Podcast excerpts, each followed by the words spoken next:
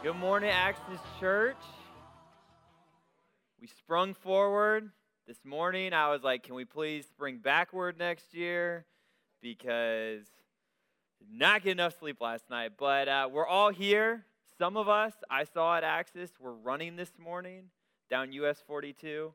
So we have some incredible people in this church. Uh, I was not with them, I was enjoying uh, a warm car this morning. But I'm excited this morning to jump into our series called The Chosen. For those of you that don't know me, I'm Andrew. I get the privilege of helping lead our students and young adults here at Access, being on staff.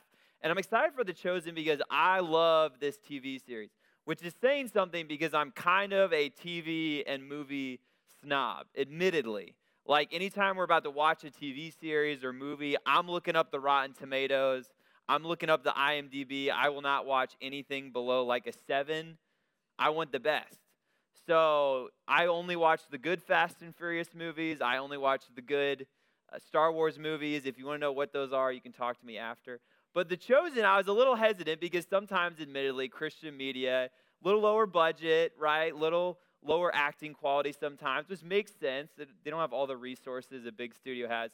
So The Chosen was created to, to make like an HBO quality TV series or like a Fox Disney quality TV series about people seeing Jesus, seeing people see Jesus and looking through their eyes. And this morning we're going to look through the eyes of, interestingly enough, Pilate. So if you guys will join me in prayer, we'll see what God has for us this morning. God, Father, I just pray this morning you would just give us a time of rest, a time to reflect, a time to take a pause from everything going on, whether it be work or relationships or stuff at home or family or whatever it may be, God.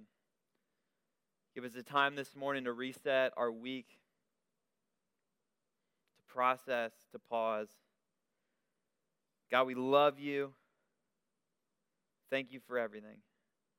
And God, thank you that even when we don't love you, you still love us.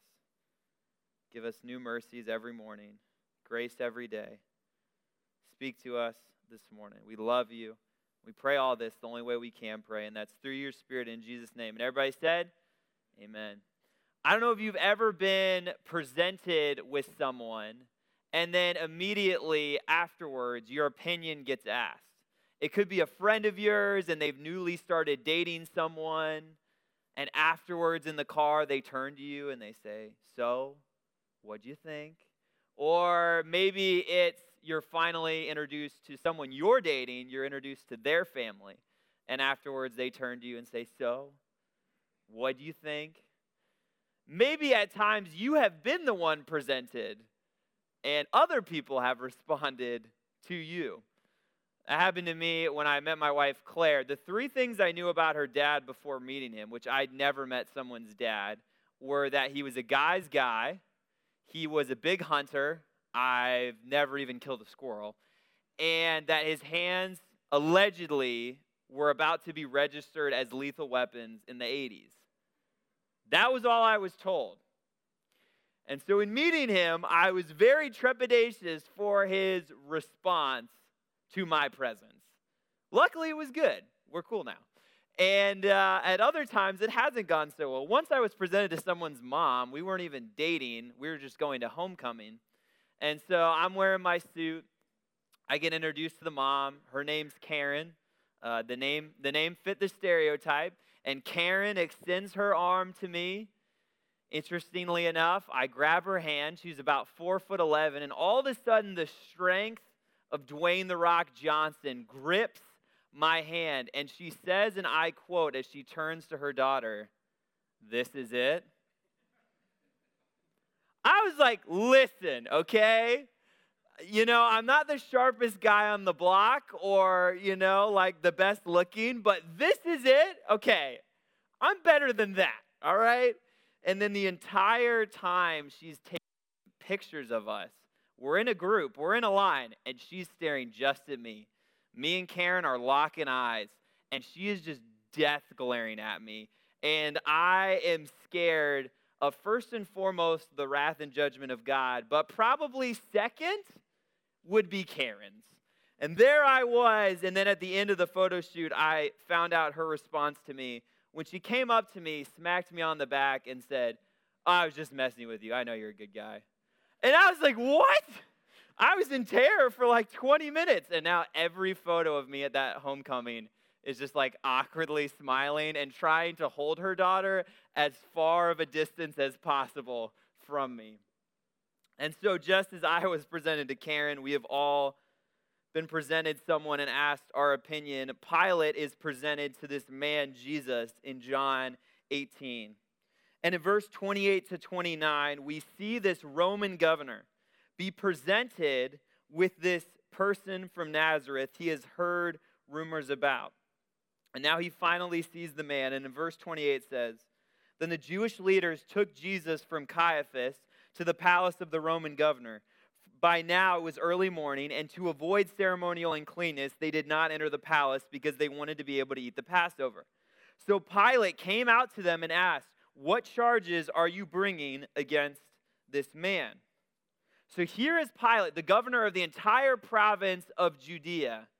He is put here on assignment because he married a granddaughter of Caesar. He is there not because of his ability, but purely because of happenstance. And it is one of the worst provinces because there's always this ethnic tension, as is true of modern day Middle East and Israel. And the Jews were more stubborn, especially the Jewish leaders, than anyone to conform to Roman traditions and language and religion. And so it was a very hard assignment. And in the midst of all of this, he's presented with this man, Jesus. And Jesus demands a response from Pilate. Why does he re- demand a response? Well, first and foremost, because Jesus was becoming the most influential person in the Judean world, in Pilate's world. People were talking constantly about his teaching, how he had authority unlike anyone ever, how he was healing, performing miracles, and Pilate, being governor of this territory, would have wanted to know more about him. What's interesting is Pilate, we actually have relics in history knowing he was a Roman governor, and he was known to be someone who ruled with an iron fist. He was a weak man, but a very cruel one to keep control. He wanted to keep the peace, and he would have been intrigued by a man who had just ridden into town and people had bowed down and worshiped him, which would have scared him because that's what people did when Roman military leaders would enter Rome after a military victory on a horse. People would bow down and worship. And here is this man of all places from Nazareth that people are believing to be God, and word is spreading of his authority and teaching. And that demands a response just from being the most influential and incredible person in Pilate's world. But imagine if someone didn't give a response to the most influential person. Imagine if in today, in modern America, you walk down the street and you just tossed out a name to someone. You're like, response. What's your opinion? You just tossed it out. You're just like, Donald Trump. Thoughts. And they're just like, yeah, I don't have any. You'd be like, what? That guy? At least the hair. I don't know, something. Right? Or you said, Joe Biden. Thoughts. Like, Joe who? Like the guy we elected, you know, like the, the, the president or, or any other name of any modern president, Barack Obama, George W. Bush, Bill Clinton, Ronald Reagan.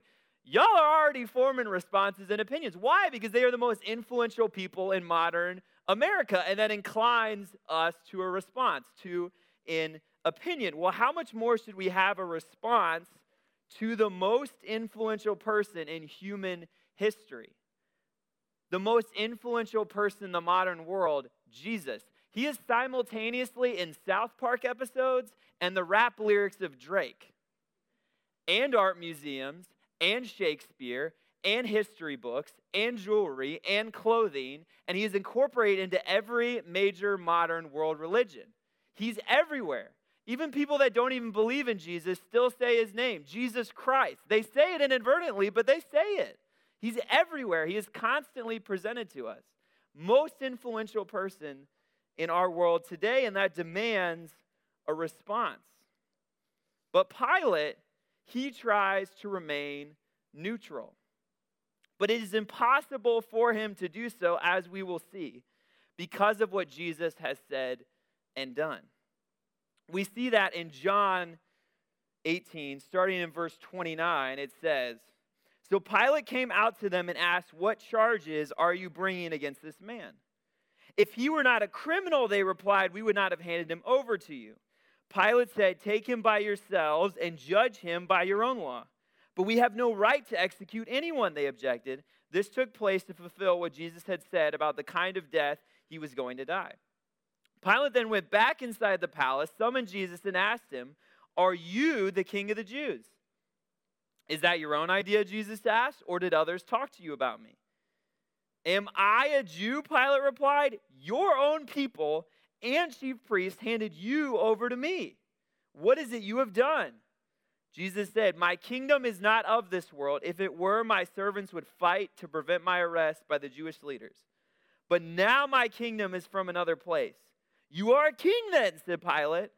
Jesus answered, You say that I am a king. In fact, the reason I was born and came into the world is to testify to the truth. Everyone on the side of truth listens to me. What is truth? retorted Pilate. With this, he went out again to the Jews gathered there and said, I find no basis for a charge against him. Pilate is trying to remain neutral in his response. He was not a fan of the Jews. They were constantly causing him trouble. So here the Jewish leaders are begging him to execute a person. So he wouldn't want to on the first basis. He doesn't want to appease them. And on the second basis, he realizes this guy is zero threat. He's expecting a rebel, a revolutionary, and he meets a person that won't even admit to the fact that his kingdom is on earth. It seems to be some other type of kingdom. So he ends with a sarcastic remark, realizing he's no military threat, and seeks to have him freed. But Pilate cannot remain neutral, and here's why, and we see it throughout the text. Jesus is contrary, is going against Pilate's society, the Jewish leaders' society, Roman society. He is going against it. In Jewish society, the Jewish leaders always elevated appearance the appearance of good, the appearance of morality, the appearance of being religious. They would walk around and pray very loudly so that others would know and hear the way they would dress. Whenever they would be fasting, they would dress and act in such a way that people would know what they were doing. And Jesus instead encouraged people to pray in private when they fast to not make it about yourself. And Jesus encouraged to care more about the heart than the appearance. The Jewish leaders valued following rules, and Jesus instead valued following God. We see this in that the Jewish leaders they don't enter Pilate's palace because they don't want to be unclean. Which is ironic because they're literally unjustly trying to murder someone, but they don't want to appear unclean. Lord forbid they do that. But they're literally executing a person on a Roman cross. They could have stoned Jesus. They had to go to Pilate to get him on a cross, and that's what they were trying to do, but they don't want to appear unclean. Jewish leaders would encourage people on the Sabbath not to do work, so women would tie water buckets around the strings of their dress to be able to draw water. Instead of, you know, just drawing water, but the Jewish leaders were so focused on the rules of not doing work. Jesus was healing people on the Sabbath, and the, the Pharisees would get mad because he was following God and they were more interested in following the rules. Jewish leaders also loved to exalt themselves and to be exalted by men and women. That people would constantly praise the rabbis and the teachers, and they would get the best seats and the best clothing. But Jesus valued humbling himself to be exalted by God. And Jesus was not only going against Jewish society, but Roman society. In Rome, if your child was weak or too messed up, you could just throw him into the wild because it was such a military culture that strength was so valued. And Jesus encouraged all of us to have the faith of a child and that the little children could come to him, completely contrary to Roman society. Women in Rome were given very little worth, and their witness in court wouldn't even count. And Jesus chose his first witnesses to be women. And Mary Magdalene, who we surmise to be a prostitute, would be his first witness that Jesus is alive and that he would be publicly supported by prominent Roman women throughout his ministry. It would have been unheard of. And Jesus would encourage people to love their enemies as themselves in a Roman culture where other ethnicities, other nations that you were conquering were seen as nothing. And Jesus would encourage them to not just like, but love their enemies. And that would cause Pilate to be unable to have a neutral response. Jesus was too contrary to society. It'd be like if you've ever met a person that's always contrary or always a downer, a Mr. Negative, a Debbie Downer. You do not have a neutral response to them. It's like when you go into work and you're like, man, it's a sunny day today. They're like, yeah, but it's going to rain tomorrow. Or you're like, man, the Bengals won. They're like, yeah, by only three points. And you're like, okay, chill. You're like, oh man, this coffee was great. We got pizza. And they're like, yeah, but we forgot creamer and wings. It's like, it's like, no, those people do not create, at least in me, a neutral response. But Jesus was not only contrary to Roman and Jewish society, but he's contrary to society today. What do we constantly elevate today? We constantly elevate doing what we feel in the moment, doing what's easy. We constantly say, "You do you, boo." Do what do what you feel like. Do what's right for you. You're elevating in people the value to do whatever they want and feel in the moment, do what's easy. But Jesus valued doing what God wants. That in the garden, he said, Thy will be done. At the end of the Lord's Prayer, he said, Your kingdom come. And for us to not always do what's easy, but what's best and healthiest for us. And sometimes that meant taking up our cross for Jesus. We also like in this modern society to constantly talk about others as if we are more superior or smarter or more good or better than them. We used to only be able to do it in gossip when we would say, Can you believe that she does this? Did you hear about what he does? Can you believe they believe this? And now we can just do it online all the time in online discussions where we don't actually have to confront the people that we are disagreeing or talking about. And this is true across the board in our society liberal, progressive, conservative, Republican, Democrat, Christian, and non Christian. You can even hear it in the words of non Christians when they still see themselves as morally superior because of their beliefs on climate or on policy or on law. We all can do that. We begin to look at others and see ourselves as better, but Jesus spoke of the how we are all loved by God we are all just as guilty. We are all made in his image, and he has to seek all of us out. None of us come to him on our own. We all come here with nothing, but all he has given us. We too, like the Jews, value appearance on social media. We want the best looking families, the best looking houses, the best looking jobs, cars, and trips. Jesus was far more interested in the heart and how things actually were. And so we read on and see Pilate's response. He cannot remain neutral, but now he tries his best not to make it personal. In John 18, continuing in to verse 38, it says this Pilate went out again to the Jews gathered there and said, I find no basis for a charge against him. But it is your custom for me to release to you one prisoner at the time of the Passover. Do you want me to release the king of the Jews? They shouted back, No, not him. Give us Barabbas. Now, Barabbas had taken part in an uprising. Then Pilate took Jesus and had him flogged. The soldiers twisted together a crown of thorns and put it on his head. They clothed him in a purple robe and went up to him again and again, saying, Hail, King of the Jews! And they slapped him in the face. And once more Pilate came out and said to the Jews gathered there, Look, I'm bringing him out to you to let you know that I find no basis for a charge against him. And we see here Pilate. He can't remain neutral, but he's trying to make it not personal. He's saying, "You guys are doing this. This is not this is not me." But the truth is with what Jesus said and what Jesus did, there are only two options to respond to him. and both are personal. We can follow Jesus or we can follow ourselves. And Pilate tries to remain impersonal. He's like, I know this guy's a good guy. I don't believe he's God, he's a good guy. And we'll just leave it there. And many people still today do that. It is undeniable that historically Jesus existed, so many people will say, Yeah, good guy, great guy, good guy, and leave it there.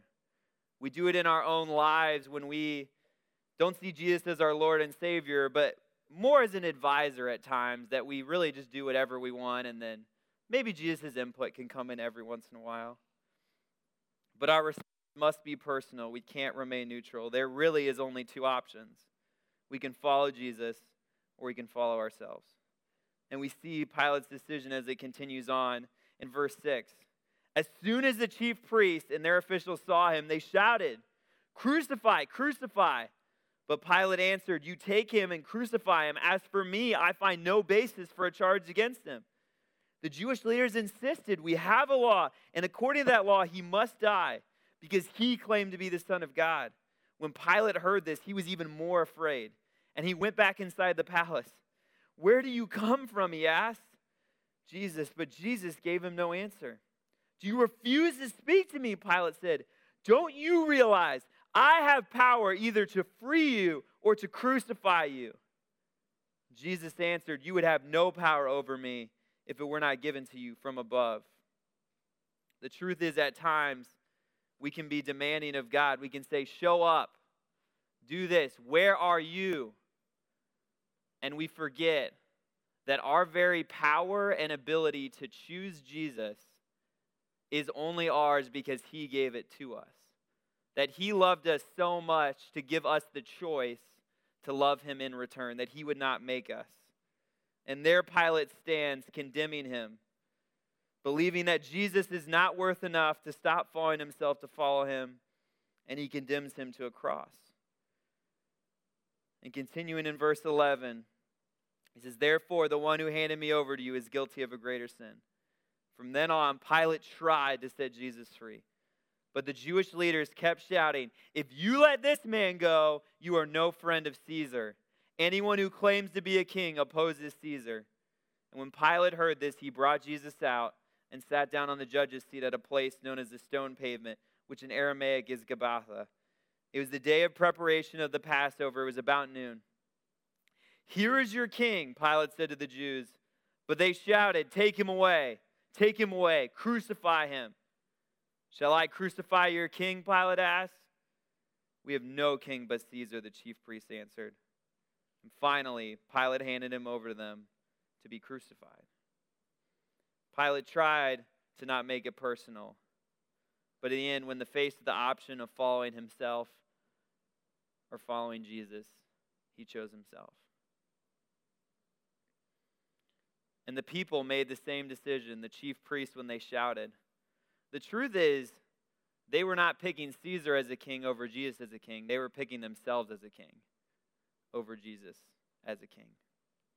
For Pilate in that moment, Jesus was contrary to what he wanted. Pilate just wanted peace, no one to fight. Pilate just wanted the easy way out. Pilate wanted the prestige and the elevation and the exaltation of his position. He wanted to be affirmed as a good leader when in truth, in following Jesus and submitting to Him, it would have cost living for Himself. But what he truly needed was the affirmation and love of a father, to be affirmed and given the prestige as the Son of God, to be given the exaltation one day in eternity, to be told, Well done, and to be given peace that passes all understanding. Pilate did not want Jesus in that moment, but he needed him, as we all do, and we all must make that decision. This reminds me all of a story from the writer C.S. Lewis, and I'll close with this. There's a book called The Voyage of the Dawn Treader, and in this book, there is a character, the character of Eustace Scrubb, and he is deserving of that terrible of a name. He is the worst kid ever. You wouldn't let your kid go over to his house for a sleepover. That's how bad he was. The whole book, you see how utterly wrapped up in himself Eustace is. He continually posits himself as better and more good and smarter than everyone else aboard their ship as they are journeying to the end of the world. And it is ironic and humorous as you realize that everyone else is probably better than him. But he's too wrapped up in himself. And they get to this island, and instead of helping and loving the others, Eustace pursues his own gains and finds a treasure cave, a former cave of a dragon and a cursed cave.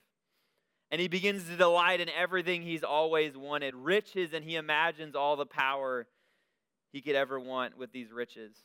Not realizing that ultimately it's fool's gold because they're sailing to the end of the world and there's no use for it there. And how would he transport all this treasure?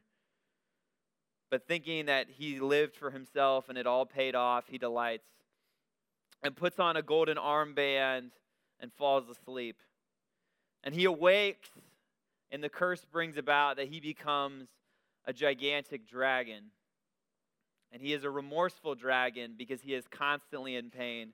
Because that once loose armband has suddenly become immensely tight and constricting and painful to his arm. And constantly, every day, he is crying and in pain. And he is in bondage to once pursuing himself that seemed great, and now it has turned into the bondage of sin, and he cannot release himself from it. And throughout the story, he becomes, through this trial, more of a poor person than he ever was as a human. And at the end, he has a dream, and he wakes up, and then it almost seems to be reality.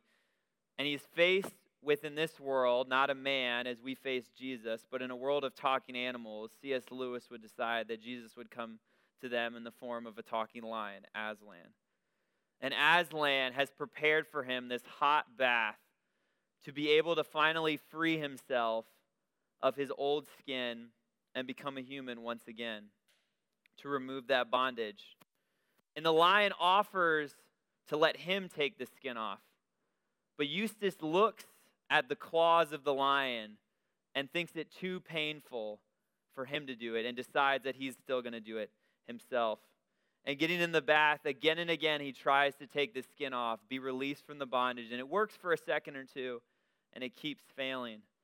And the lion's offer still stands to let him remove the bondage, to use his claws, though they may be painful, to remove the skin.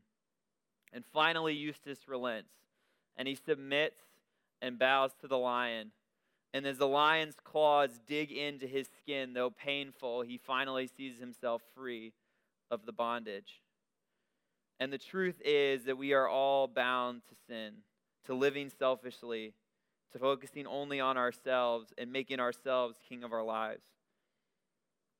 And it is a personal response we all must have to make Jesus king and Lord and Savior.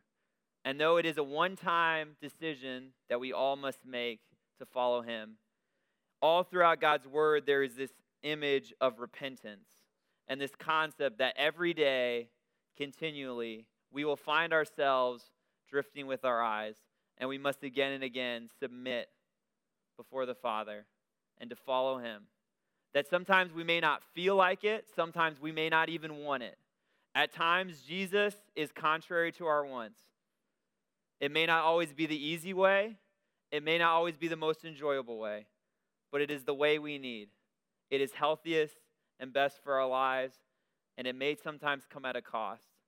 And that is why Jesus said that we must lose our lives in order to gain it. To lose living for ourselves, to gain living for Him. But thankfully, we have God's Spirit and community to help us make that decision every day. Let's pray. God, we love you, Father. And I pray that when we too are presented with you, we are presented with Jesus. That God, you're the most influential, incredible person. That you love us, know us, and care for us. So, God, give us the spirit, give us the strength, give us the courage, give us the desire to choose to follow you above ourselves to make that response once and for all when we make you Lord and Savior, and to submit again and again in repentance every day, looking to follow you. It may not be necessarily always what we want or what we feel, but it's what we need. And God, in doing so, give us all the fruits of the Spirit love, joy, peace, patience, kindness, goodness, faithfulness, and self control. So that in John, as you said, we can live life now to the fullest. And I can't wait with life for you in the future. We love you. We pray all this through your Spirit in Jesus' name.